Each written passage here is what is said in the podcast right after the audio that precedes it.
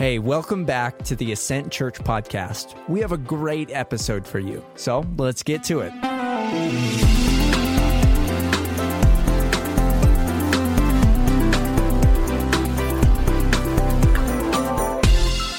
Good morning, Ascent.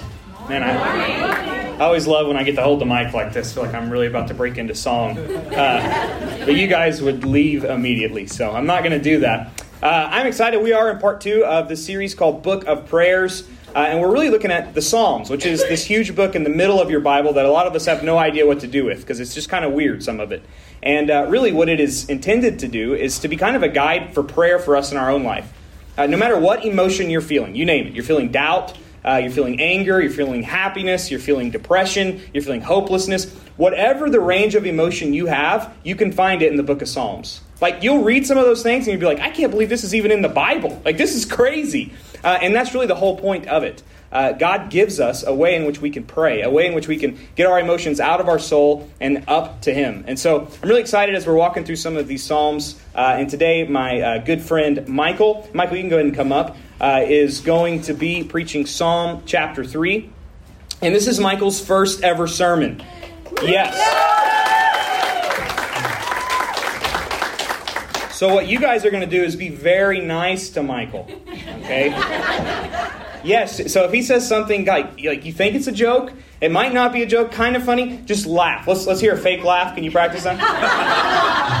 that kind of sounds how you guys laugh at my jokes. I, I don't know how I feel about that, Michael. Uh, if, if he uh, if he says something uh, heretical, uh, just kind of ignore it because uh, it, it, just happens up here. It's very scary to stand up here and have all of you guys looking at you while you're trying to preach the Bible. And I know you guys don't mean to, but some of you look kind of mean when you're just kind of staring at the stage. So Michael's got to kind of deal with that. So if you can, kind of put a little smile on your face from time to time, nod your head when he looks at you. All of these things are very helpful for a guy who's standing up here baring his soul and preaching God's word.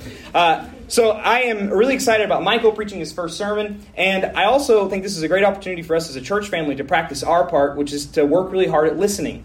Uh, the sermon really is two parts. It's interactive. So when I preach, I'm up here preaching, but I'm hoping also that you came ready to listen, ready to hear, ready to soak in what God might be saying to you. And so I want you to get your Bibles, or if you don't have a, a Bible, get your phone. Uh, and if you don't have that, we put a big Bible here on the screen. So just follow along and, and, and try to follow his logic as he uh, preaches through this sermon. And I'm going to pray for Michael, and then we're going to get started. Uh, really quickly, though, if you are a visitor or you have a prayer request of any kind, I'd love for you to fill out this connection card. Uh, and then you can drop it in the offering drop box on the way out. This is a, a lifeline between me and you, uh, and I, I, love reading these and praying over these. Uh, and if you're a guest, uh, we're not going to show up at your door with cookies or anything like that. We just want to tell you how uh, glad we are you visited with us, and we might even send you a gift. And uh, gifts are always good. Amen? Amen. All right, so let me pray for Michael, and then I'm going to I'm going to hand it over to you, brother. Father God, thank you for Michael. Um, God, as I, I prayed for him earlier, I just I thanked you for his courage to get up here. Uh, I think he's already won in, in my book and in your book. Uh, God, I know you're so proud of him uh, for taking this step to stand up here. And yet, Lord, I also know that you speak through your word. You speak through preachers. And so, Lord, I just pray that your spirit would use Michael today uh, to say things that would reach our hearts. God, I pray for those today who are hurting. I pray for those today who need hope. I pray for those today who are anxious. God, I pray that something Michael says, something in your word, would do something in them that would give them a sense of peace. Lord Jesus, we love you and we praise you. Amen. Amen. Give it up for Michael one more time.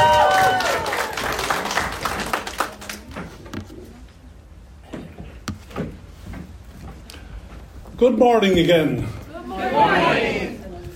Now, I want to apologize in advance to those that may not understand my Irish accent. I asked Blake if I could have an interpreter, but he said there was no money in the budget for that. So, I also read that the greatest fear, that Blake mentioned, the greatest fear in the world is public speaking, standing up in front of people and talking. But I feel I have a way of dealing with that. For the past couple of years, I have worked at William S. Key Correctional Facility. I taught classes there to the inmates. So, with your permission, if it's okay with you guys, I would like if I could picture you all in orange jumpsuits. and that, that will help me that will help me relax.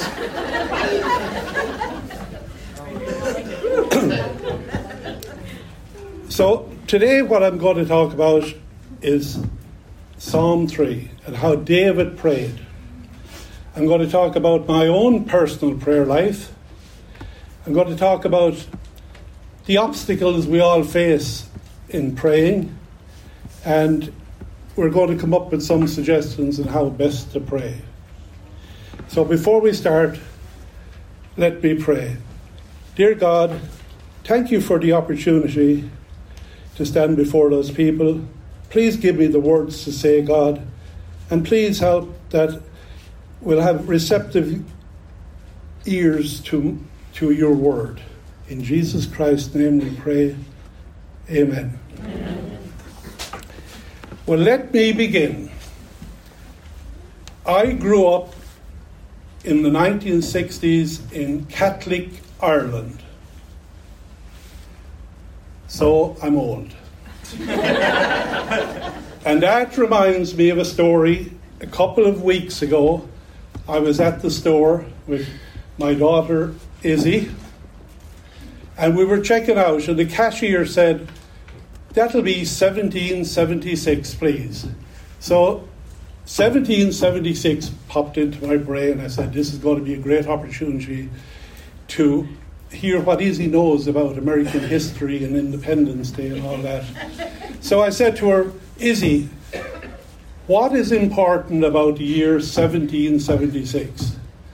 And she thought for a minute and she said, Was that the year you were born, Dad? so, so now 1960 doesn't seem too bad. well, as I said, I grew up in Ireland in the 1960s. My prayer life then consisted of repeating the Our Father, the Hail Mary, the Rosary, every day. And if you had to ask me then what my prayer life was like, I would say, quite good. We pray every day. My mother, there were eight of us in the family, and my mother ensured that each night we all knelt down and prayed the rosary. And we all had to face what the wall that was had three pictures on it.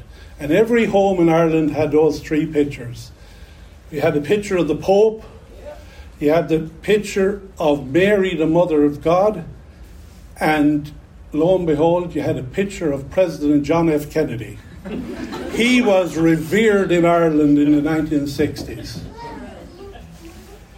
So we had to turn and, and, and pray to them. But one thing that didn't happen in Catholic Ireland at that time when I was growing up was we never read the Bible. I never remember having a Bible in my house, never remember seeing people bringing a Bible to church. In fact, I remember one, an older guy, he was the only one that ever saw, he had this big, thick Bible, and he brought it to church um, every Sunday. And everyone was there, were ridiculing him and laughing at him and calling him a hypocrite for carrying a Bible around. So that was that was sad. I know at that time in my life I didn't even see anything wrong with what, how they treated him. So fast forward to 20 years ago, my whole life changed. I moved to the United States of America. So I started going to a Baptist church, got baptized, started to read the Bible, first time ever. Didn't realize all that was there that I was missing out on. And my prayer life improved as well. Of course, it's not up to the standard of my wife Cheryl she has that prayer request book, carrying it around with her Every day she reads all the names and prays for him. And lately, we have brought that prayer request book with us on, on trips. And we read it and read it. So, that I think is awesome. But I have to say, where I am at my prayer life, I still struggle. I struggle because I find that we're too busy with the kids, running here and there, school, going to gymnastics, doing all that. And we, I still struggle. Now to get a drink of water.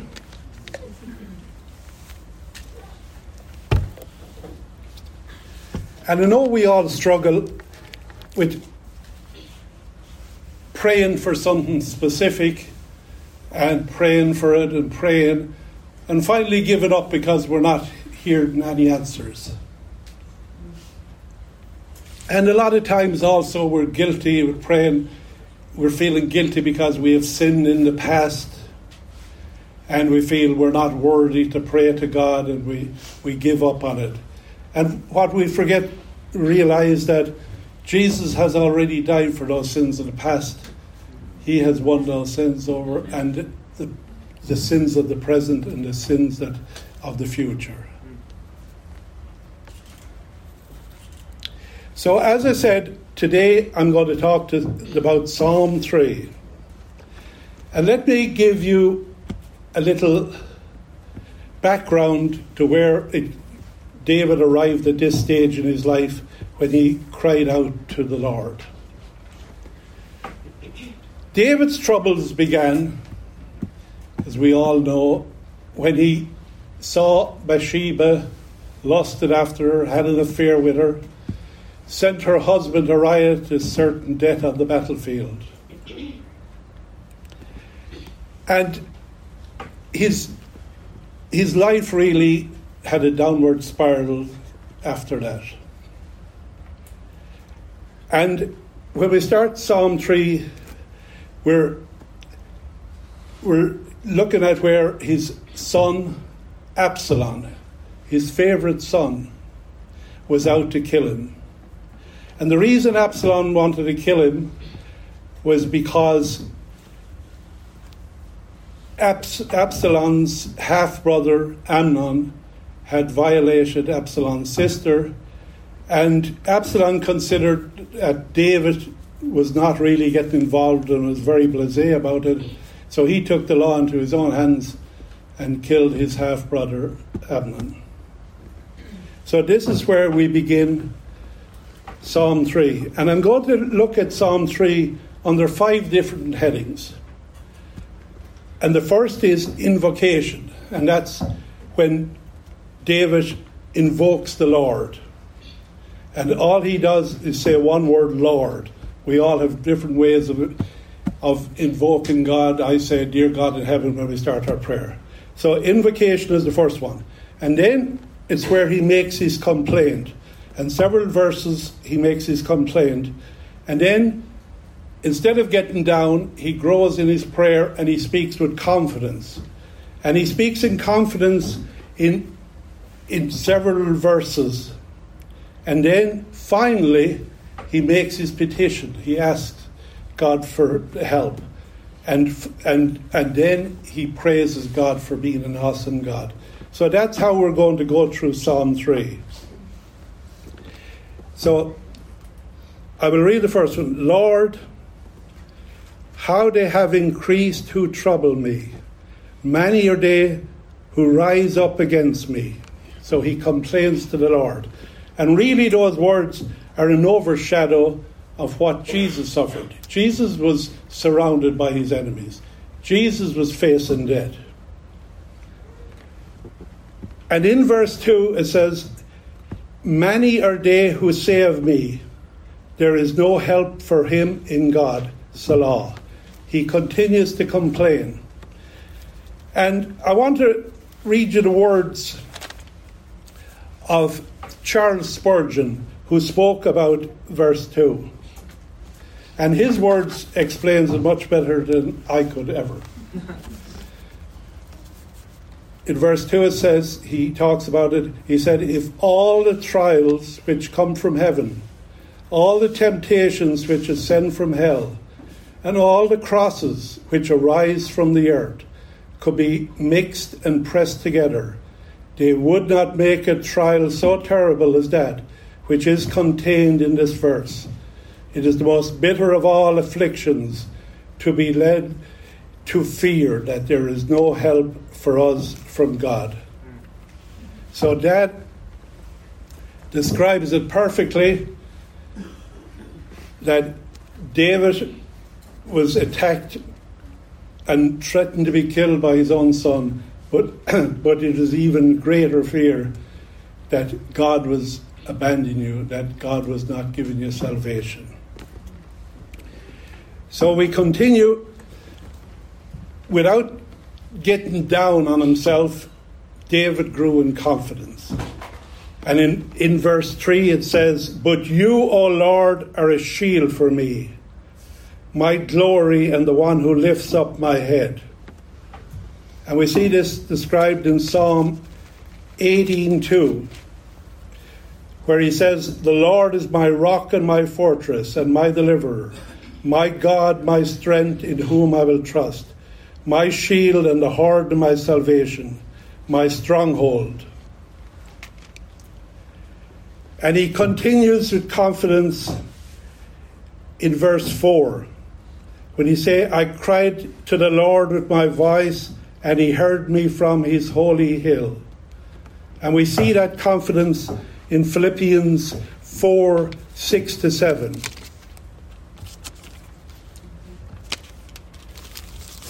And it says, Be anxious for nothing, but in everything by prayer and supplication with thanksgiving, let your requests be made known to God.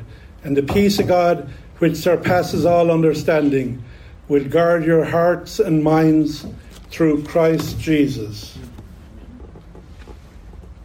And that peace that God gives us and God and that God gave David led him into verse 5 when he said, I lay down and slept. I awoke, for the Lord sustained me. That confidence continued. And he continues into verse 6, where he said, I will not be afraid of ten thousands of people who have set themselves against me all around. And David knew the truth of Romans 8:31 Romans 8:31 was not written for a thousand years after David's life, but David knew the truth of it when he said, "What then shall we say to these things? If God is for us, who can be against us?" It took David six verses to invoke God, to make his complaint, to grow in confidence when finally, in verse 7, he made his petition. He said, Arise, O Lord, save me, O my God. For you have struck all my enemies on the cheekbone, you have broken the teeth of the ungodly. David was not looking for just protection from God, he was looking for victory. He knew that God had given him victory in the past. He knew that God had given him victory in the present, and he knew and believed that God would give him victory in the future. And finally, in verse 8, he says, Salvation belongs to the Lord. Your blessing is upon your people. Selah. David realized that his salvation did not belong to his enemies, it did not belong to Absalom. That there was only one place where he could get salvation, and that was from God.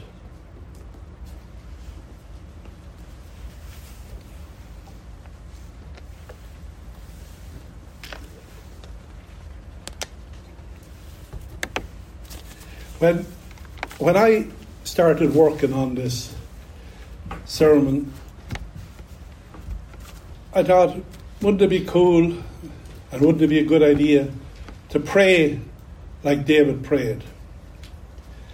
And I thought of what is my greatest prayer? What is my greatest concern? What is worry what worries me the most in this life? What is my most important prayer? And my most important worry is my kids. I worry about the world that they're growing up in. They're only 12 and 13. The world that I grew up in was totally different. So I, I worry about them and I worry about what the future holds for them. And I wrote this prayer based really in the same format that David prayed. And I'd like to read it to you.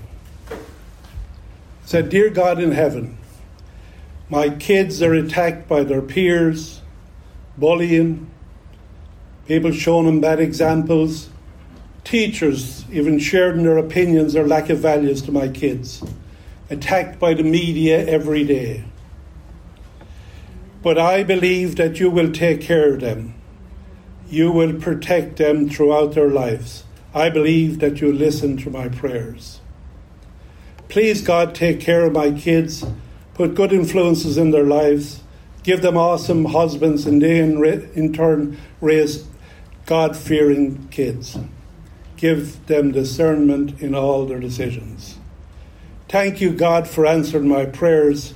I know you hold them in your hands. You are an awesome God.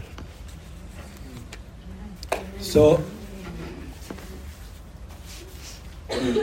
wouldn't it be awesome if we all prayed like that, if we all prayed, invoked God, made our complaint or our lament, whatever complaint we had, how we speak in confidence to Him, then make our petition and praise God for being an awesome God. I believe the world would be a better place.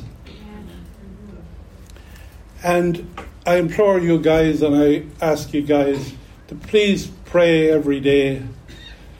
Take the time out to pray for yourselves, your family, your friends, your kids. And I have one request today if you would please pray for my kids. A couple of weeks ago, we had planned a trip to Tulsa, Oklahoma. We were going to kids were all excited. We were going to stay in a motel, go swimming, go to Jenks Aquarium.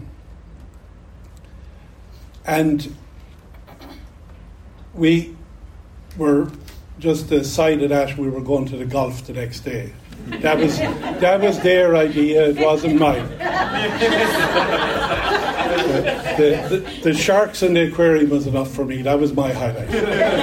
So but a couple of days before we left, we were all planning and packing, and the girls had packed the week before and all that. And a few days before that, they said, But Dad, we're going to miss Ascent. We won't be going to church. So I said, Yeah, we'll probably we'll have to miss it. And so we went and had fun, and we woke up in the hotel room Sunday morning, and it was early. And the first thing out of their mouths was, Will we make it home for church? We can drive.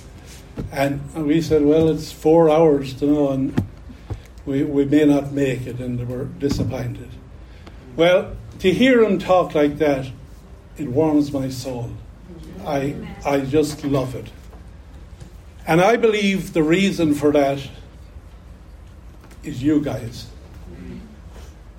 Our church family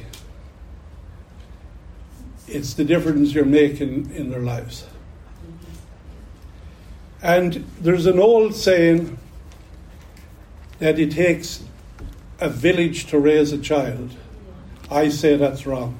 I say it takes a church family to raise a child. Amen. And I want to thank each and every one of you for making a difference in my life and my the difference in my Cheryl's life and my kids' lives.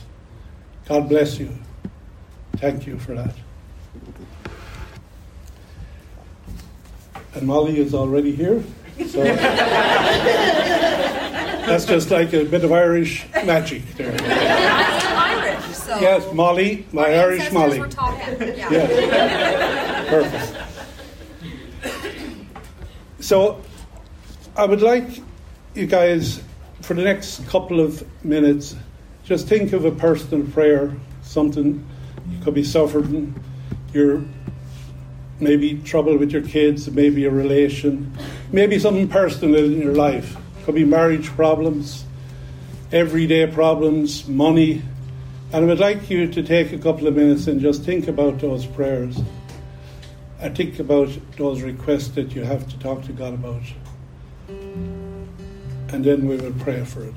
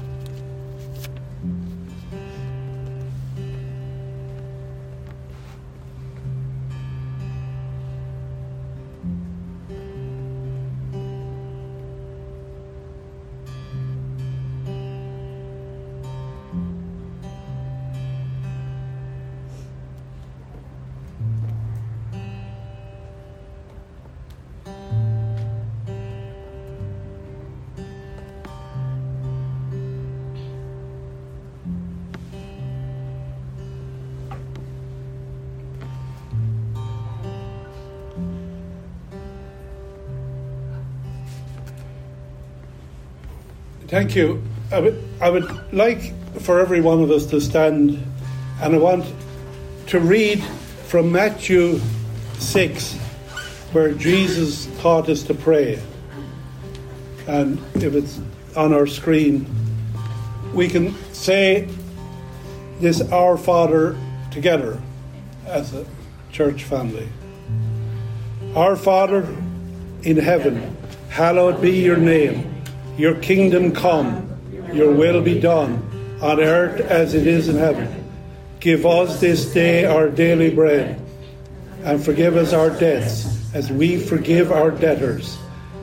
And do not lead us into temptation, but deliver us from the evil one. For yours is the kingdom, the power, and the glory forever. Amen. Thank you, guys. God bless you.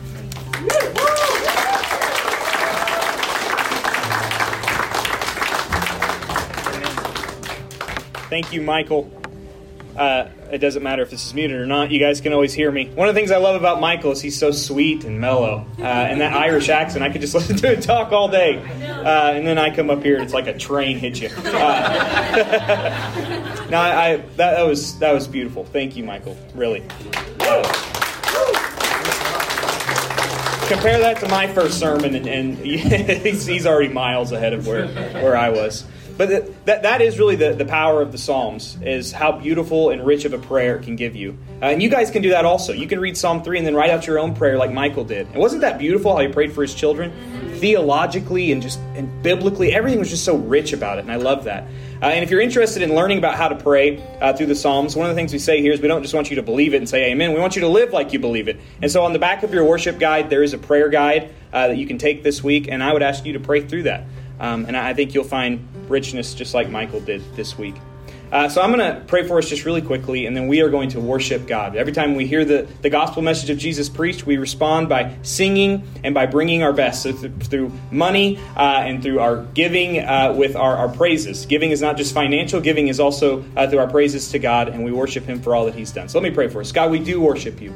We thank you for the book of Psalms. Lord, we thank you that uh, in David's problems, uh, thousands of years ago, he penned a prayer and he had no idea what that prayer would do or how you would use that prayer. And yet, Lord, we benefit from it here thousands of years later in a completely different context and culture.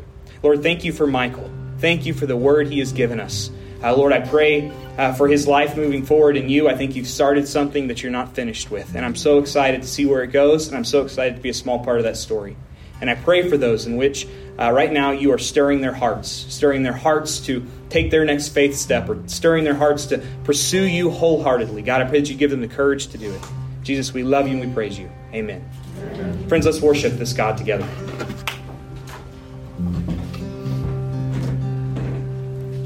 Lord, I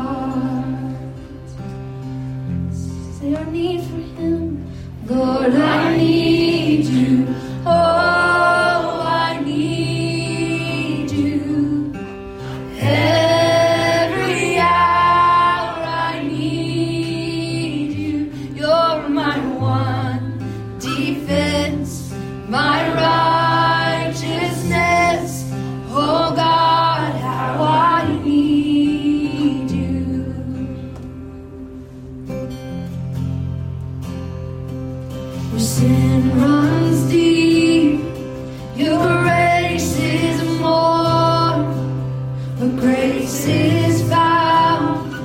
Is where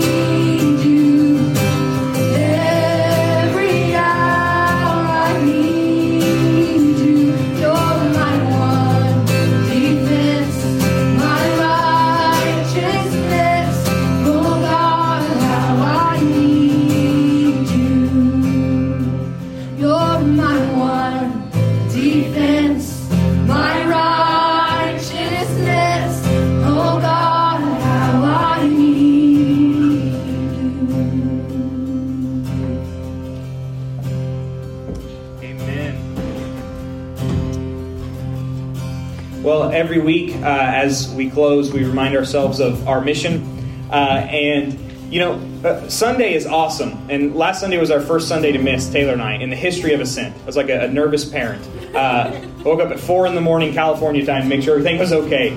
Uh, and it was because the stream team is amazing. Uh, I think you need me more than what you actually need me, uh, which which is an amazing feeling.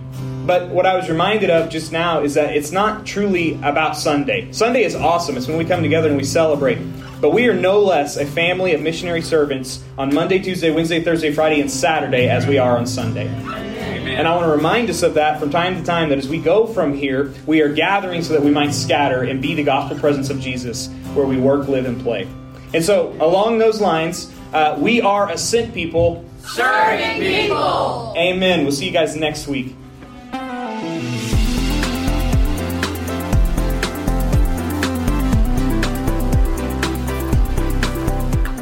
Thanks for tuning in to the Ascent Church podcast. You can check in with us on social media at My Ascent Church. New episodes each week. Thanks.